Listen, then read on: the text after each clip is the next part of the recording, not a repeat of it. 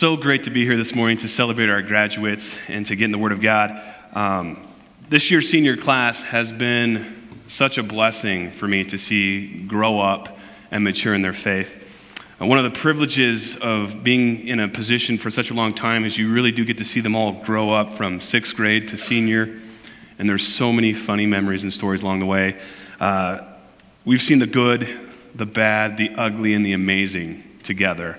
Uh, many of them have served in different uh, levels of leadership in our student ministries or in our uh, middle school ministry. I've seen them make confessions of faith, get baptized, and grow in their walk with Jesus. Um, I'm definitely going to miss having them around. They've been an amazing senior class. Um, before we dive into our message today, uh, would you please join me in praying for our graduates? God, we thank you for all that you've done for these students for being with them through the adversity and the triumphs they've experienced. I pray that you continue to be with them in their next phase of life. Whatever it might look like as they potentially face new and sometimes overwhelming experiences, please give them perseverance and courage to get through it all. Help these students to continue to feel your presence and have your strength with them as they head off and discover who and whose they are. I ask for your guidance and discernment as they face complicated decisions and grow into the Christ followers you desire them to be. More importantly, help them to be able to comprehend just how much you love them and are there for them. We love you, God, and it is in your name we pray. Amen. One of the, the many traditions of graduation are others giving you words of wisdom around this time of year. So I'd like to start my time by passing some wisdom on to our graduates. And all of my wisdom is very profound. Uh, first, don't eat Chef Boyardee ravioli every day for an entire semester if you don't want to ruin Italian cuisine for the rest of your life. When it comes to finals week, always make sure you set for AM instead of PM. Turning dirty clothes inside out is not a successful or appreciated way for prolonging doing our laundry. And lastly, uh, taking out a student fund, taking out a student loan to fund your Domino's pizza habit is not a great way to utilize your resources. I say these things jokingly, but there truly is something that has been incredibly um, deep in my heart for this group of students. But it's also been on my heart for all of us here at TFRC. And that is that we know just how loved we are by God.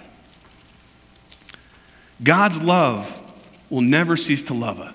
God's love will never cease despite anything that we say or do. And I think it's important sometimes to just take a moment and remember that. As we live into whatever new season of life we're heading into, it's so vital that we take these moments to reflect on God's love and what it looks like to live into His love. Because God will always love us, but what does it look like for us to live into it? Our passage today comes from 1 John chapter 4 verses 13 through 21. Our scripture reader for today is one of our terrific seniors, Jacob Miller. So, Jacob, would you please make your way up to the podium? Uh, here at TFRC, we all stand for the reading of God's Word as a reminder that it is central to our lives and that is to be the primary focus, uh, th- uh, lens through which we, we understand our lives. So, Jacob, uh, whenever you're ready, please go ahead and read. This is how we know that we live in him and he in us. He has given us his spirit. We have seen and testified that the Father has sent his Son to be the Savior of the world. If anyone acknowledges that Jesus is the Son of God and lives in them and they in God. And so we live and rely on the love God has for us. God is love. Whoever lives in love lives in God, and God in them. This is how we know love is made complete among us, so that we will have confidence on the day of judgment. In this world, we are like Jesus. There is no fear in love, but perfect love drives out fear, because fear has to do with punishment. The one who fears is not made in perfect love. We love because he first loved us. Whoever claims to love God yet hates a brother or sister is a liar. For whoever does not love their brother and sister, and whom they have seen, cannot love God, who they have not seen. And he has given us this commandment anyone who loves God must also love their brother and sister. Thank you, Jacob. You can all be seated. The, books of 1st, 2nd, and 3rd John are written to small house churches of predominantly Jewish followers of Jesus. First John is not really written much like a letter, but more of a poetic sermon to the people. The goal of, the, of this letter is to remind uh, these people to stay strong in their beliefs in the midst of adversity. In the midst of chaos, uh, John writes to these people, and he writes to them to be anchored in love in the midst of chaos. It's inevitable that whatever lies ahead for each of us, we will have seasons of chaos and adversity.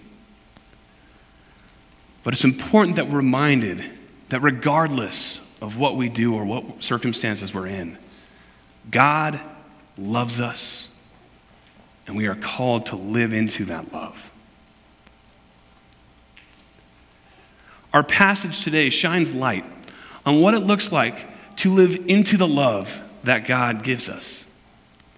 It starts by telling us that we can do this through abiding in God's love.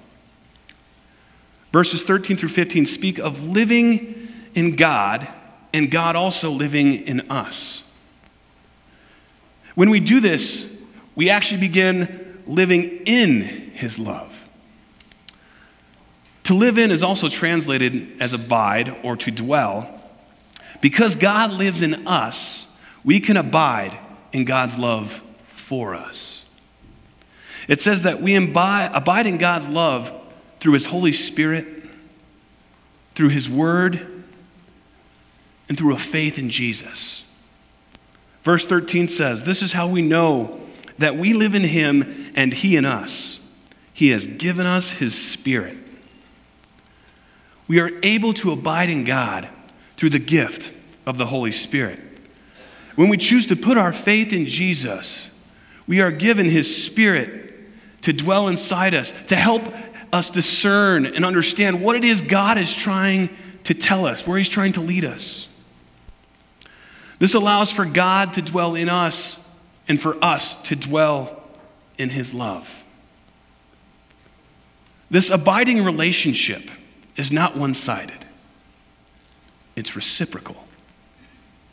We abide in Him and He in us. And it's a reflection of the relational nature of who God is. John continues to show us what it looks like to abide in His love in verse 14 when he says, And we have seen and testified that the Father has sent His Son to be the Savior of the world.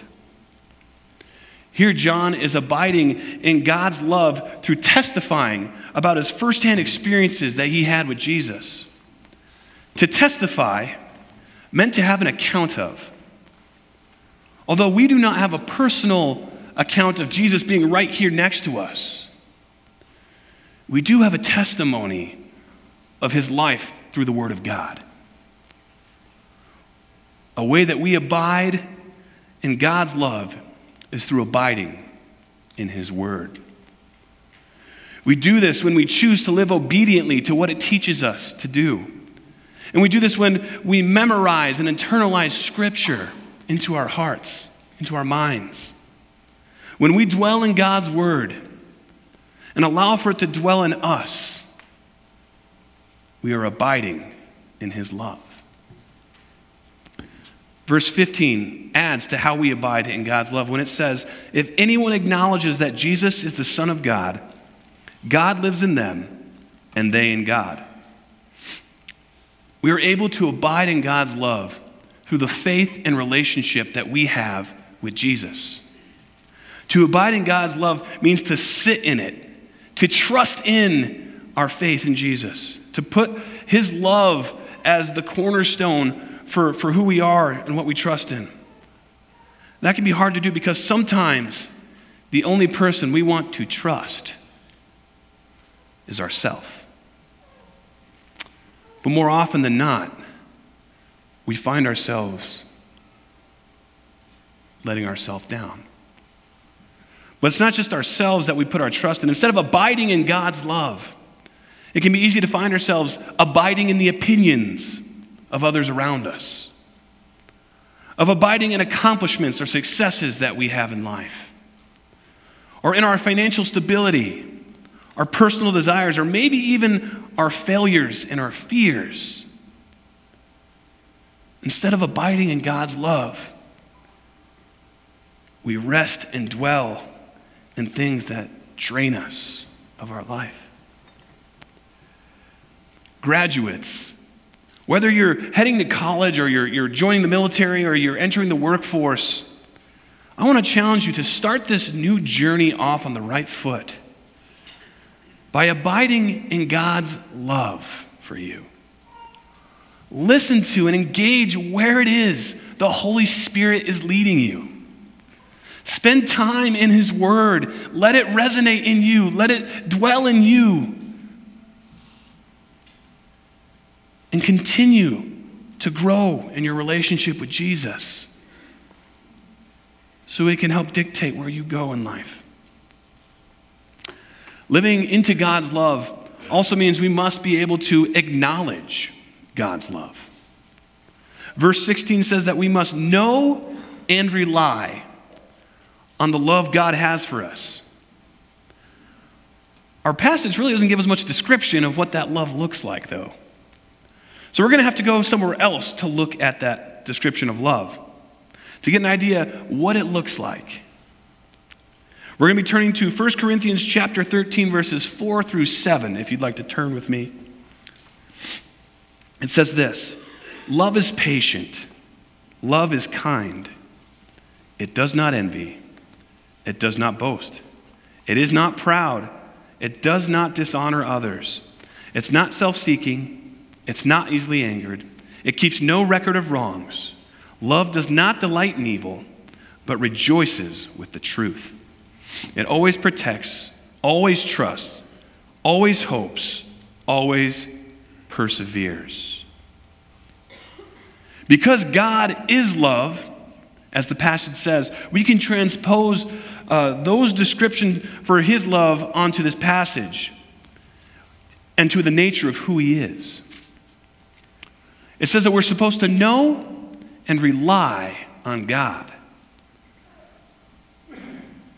But do we really know it? Do we know of God's love? The Greek word used in this passage is gnosko. There's a Hebrew equivalent called yada. And this Hebrew word implies more than just a head knowledge of something, but also to have touched or experienced it. As some of you may have heard, I just got back from a two week study trip with my wife to Israel uh, I got back at 4 a.m. yesterday, so it was a little bit of a quick turnaround. Um, while there, we were able to better get to know and understand the scriptures as we walked through the land where it all happened. We saw with our eyes, we heard with our ears, and we felt in our hearts that we knew Scripture in a deeper way because we were able to experience it. To yada entails an experiential knowledge that allows for you to come back to it in the future. That's sort of how the Jewish culture uh, would truly get to know something by looking back at it and having a tangible experience that allows for them to be like, yes, I do know that. It could draw them back to look at the promise that God has for them. As we look at our passage again that we just read about God's love, let's look at it through the lens of Yada. God's love is patient. It's a couple that's been praying through their infertility for years and finally gets a baby placed in their arms. God's love is kind. It's being stuck on the side of the road and having a stranger come to help you. God's love is not envious, boastful, or proud. It's the anonymous donor that helps get a student to summer camp, pays for a doctor's bill, or volunteers behind the scenes. God's love is not dishonorable, self seeking, easily angered, or keeps any records of wrong. It's a student choosing to be a part of a campus ministry instead of the life of the party. Lastly, God's love protects, trusts, hopes, and perseveres. It's the missionary stuck in prison in a foreign country for being faithful and proclaiming the gospel. We truly come to know and rely on God's love when we fully experience it. We can experience it through others. But we also have to remember that we can come to know God's love through how we show love to others. Because we abide in God and God in us, we need to yada God's love so that we can better know and understand what it truly is and how it feels. As we live into His love, through abiding in and knowing His love, we should find assurance through His love. Verse 17 and 18 says, This is how love is made complete among us, so that we will have confidence on the day of judgment. In this world, we are like Jesus. There is no fear in love but perfect love drives out fear, because fear has to do with punishment. The one who fears is not made perfect in love. When we fully live into God's love, it says that we will have confidence.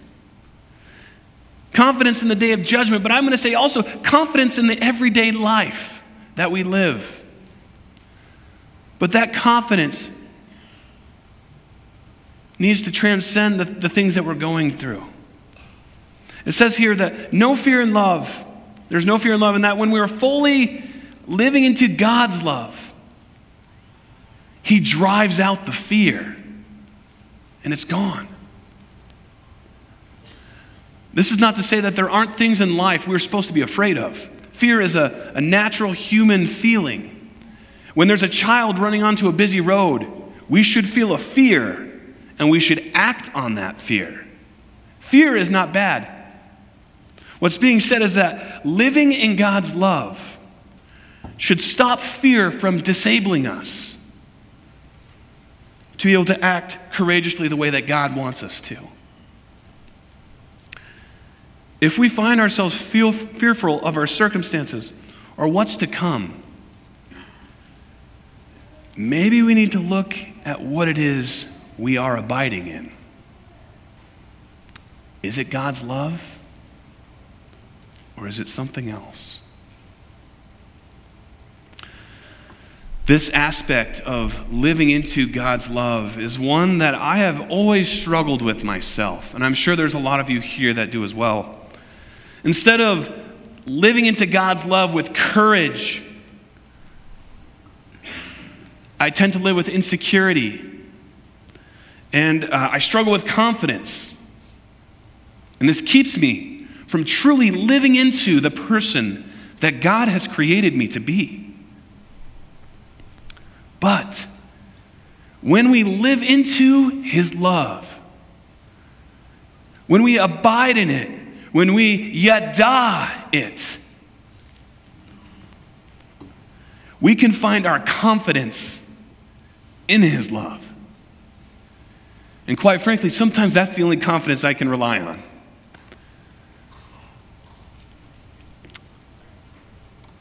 It drives out that paralyzing fear that can keep us from being the courageous followers of Jesus we are called to be. Graduates and congregation, as we face new obstacles and challenges that potentially change the rest of our future, remember that when we live into God's love, we can live confidently and courageously because of the assurance His love gives us on this end of eternity and the next. Our passage closes by telling us to live in God's love by taking action. Verses 19 through 21 says, We love God, well, we love because He first loved us. Whoever claims to love God yet hates a brother or sister is a liar. For whoever does not love their brother and sister, whom they have seen, cannot love God, whom they have not seen. And he has given us this command anyone who loves God must also love their brother and sister. We are called to share the love that we have been living into, the love that God has for us. When we give our love to others, it reflects who God is. There's an interesting detail in these few verses, and maybe you, you picked it up, but it says that we are to love our brother and our sister, not our neighbor. Now, of course, we're supposed to love our neighbor, but that's not the point of this passage. The call to act on God's love in this passage is referring to our fellow brothers and sisters in Christ. It's a call to live in community as a body of believers who are there for one another. Earlier, I mentioned that the book of First John was written to churches that were going through a lot of adversity. For us to live into God's love as we face adversity or new challenges, we need to be involved in a community of fellow followers of Jesus to help each other experience the love we need to, to feel to get through the hard times. We all have different ways that we act on God's love.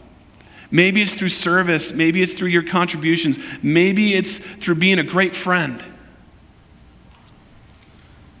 But if we live into the love that God has for us, as a body of believers, we should be able to fully experience the love of God and live into it in a way that is not possible on our own.